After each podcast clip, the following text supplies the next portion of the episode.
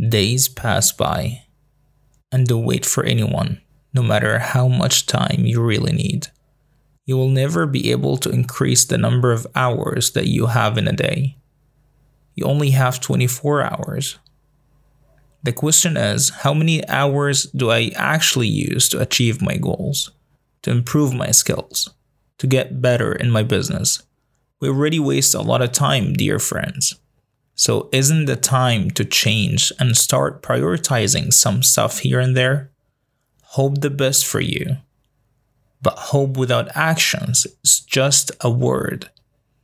Do your best to be the best. See you next time.